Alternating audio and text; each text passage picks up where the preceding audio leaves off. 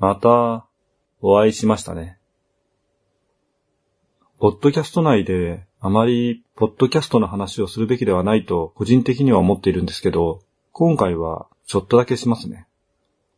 中古書店夕闇堂では、公式ツイッターアカウントをご用意しております。そのまま、中古書店夕闇堂でだけですが、独自のハッシュタグも決めてはいます。一応、メールアドレスもありますし、公開もしています。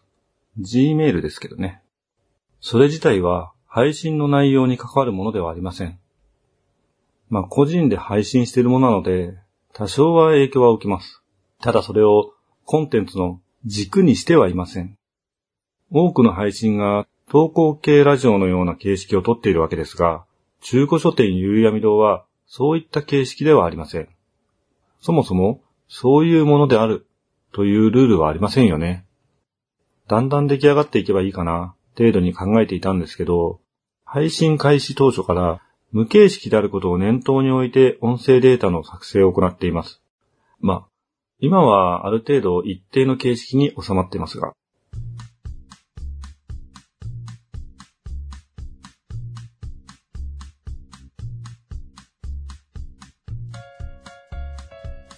適当に見えていても、こちらの中に細かいルールはあるんですよ。内緒ですけどね。最初の配信、これはブログを遡っていくと聞くことができるんですけど、最初の配信の時点で誰かが話してるだけのぶつ切りの音声データ。これはそうっぽいってだけで、ちゃんと最初から一定のルールなどもあります。適当にとってアップしただけのものではありません。実は、毎週火曜日更新なんですけど、結構初めの方で、主要コンテンツとは別の更新で、自己紹介っぽい感じの更新をしています。そこで、ポッドキャストは、ただの音声データと、根岸は言ってるんですね。最初からラジオ番組っぽいものを目指して作ってはいません。私にとって重要なのは、ポッドキャストの音声データを作るという部分であって、その後の反響などは、もちろんあれば嬉しいのは確かですけど、それほど重要なことではないんですよね。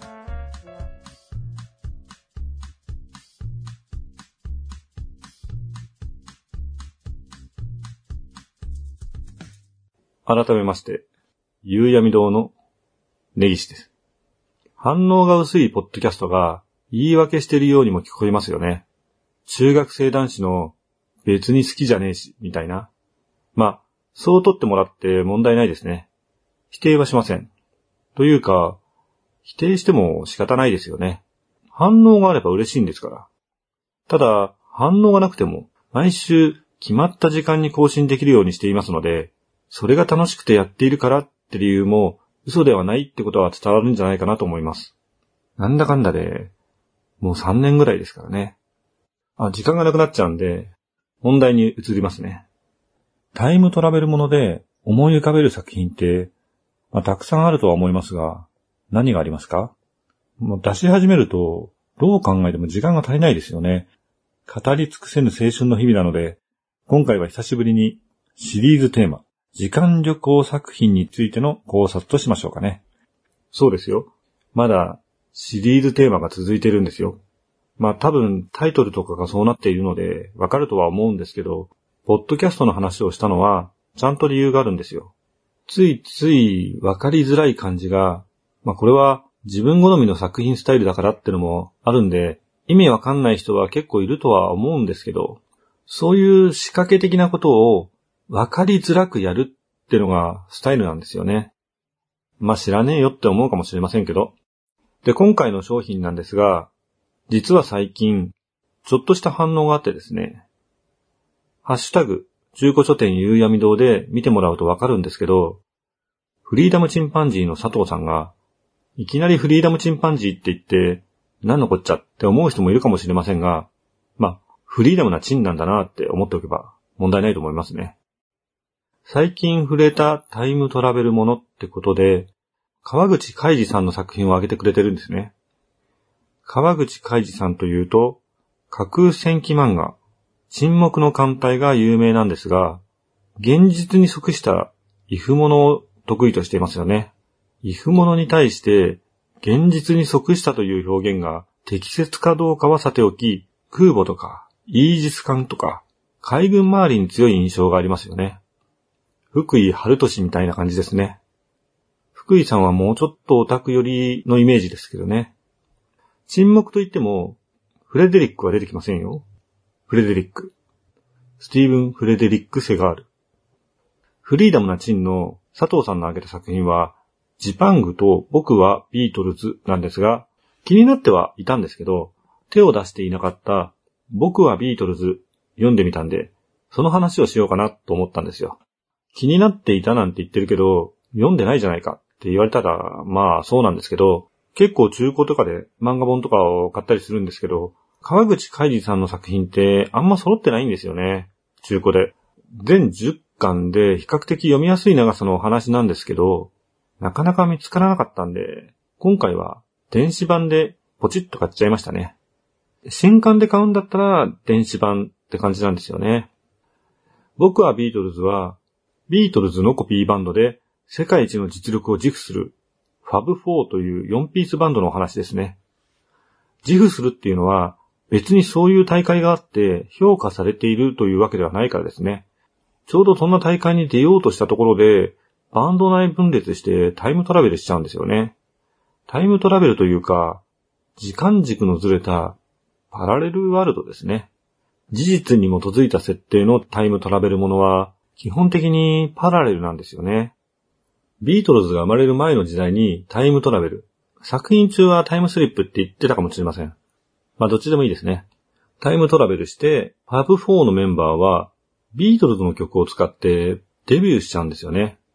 なんか、いろいろ理由をつけてましたが、結局、チートですね。タイムトラベルものの目的は歴史改変ですから、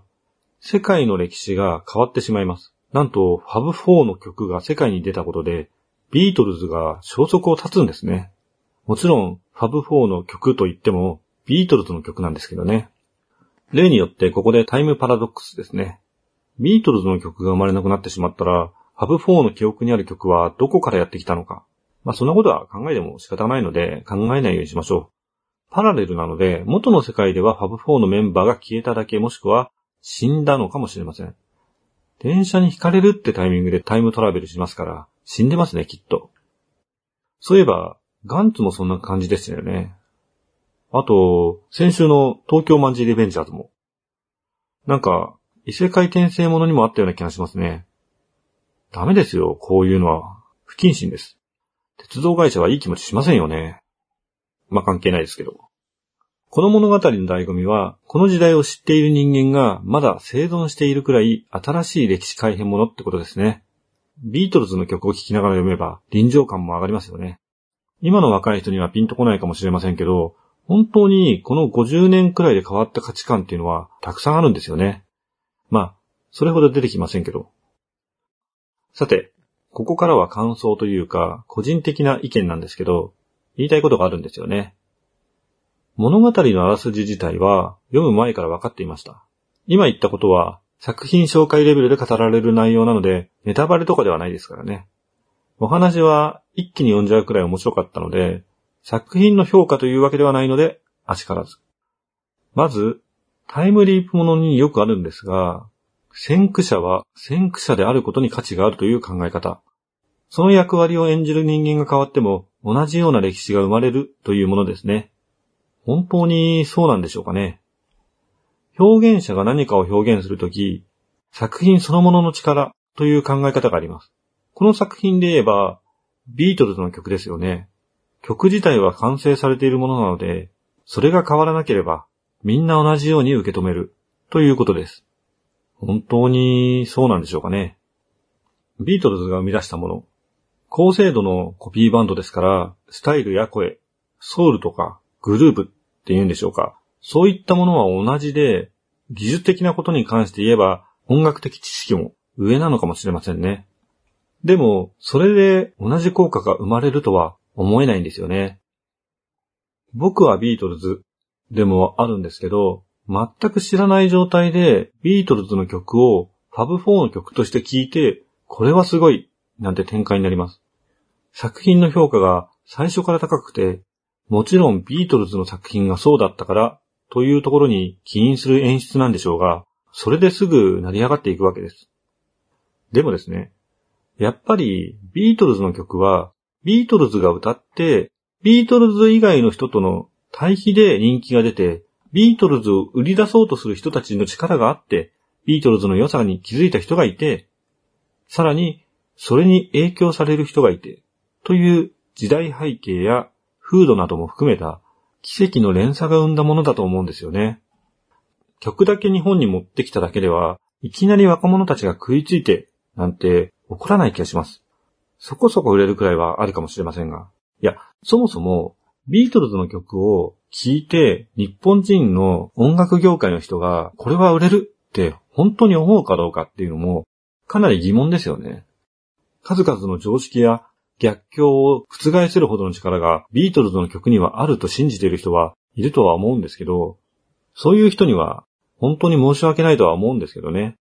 オリジナリティという言葉が出てくるんですけど、オリジナリティなんてものの境界線を引くことはできません。同じ音楽、同じジャンル、同じ楽器、どこかに共通項があって、その中で表現されるものが芸術や芸能です。共通項を取っ払ってしまったら、何でもありになってしまいます。何でもありという話で言えば、個人の価値基準の良し悪しを競うことはできませんよね。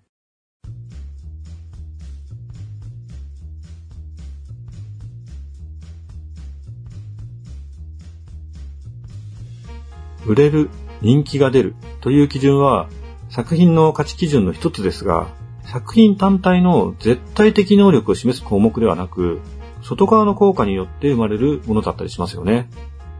セロリ、夜空の向こう、世界に一つだけの花は、作曲者にとってもたくさんある代表作の一つになってますけども、共通のアーティストは言わなくてもわかりますよね。桜坂がいい曲だと思ってる人は多いかもしれませんが、それが世に出たきっかけがテレビの恋愛をテーマにした企画番組だったってことが影響していないとは思えないですよね。未来日記でしたっけまあ、先駆者の価値は先駆者という部分においては、この作品では結局エポックメーカーは選ばれし者という結末でしたけどね。ま、ビートルズが好きな人が作り上げた作品ですからね。ビートルズをないがしろにはしませんよね。この番組は架空の中古書店、夕闇堂がお送りしました。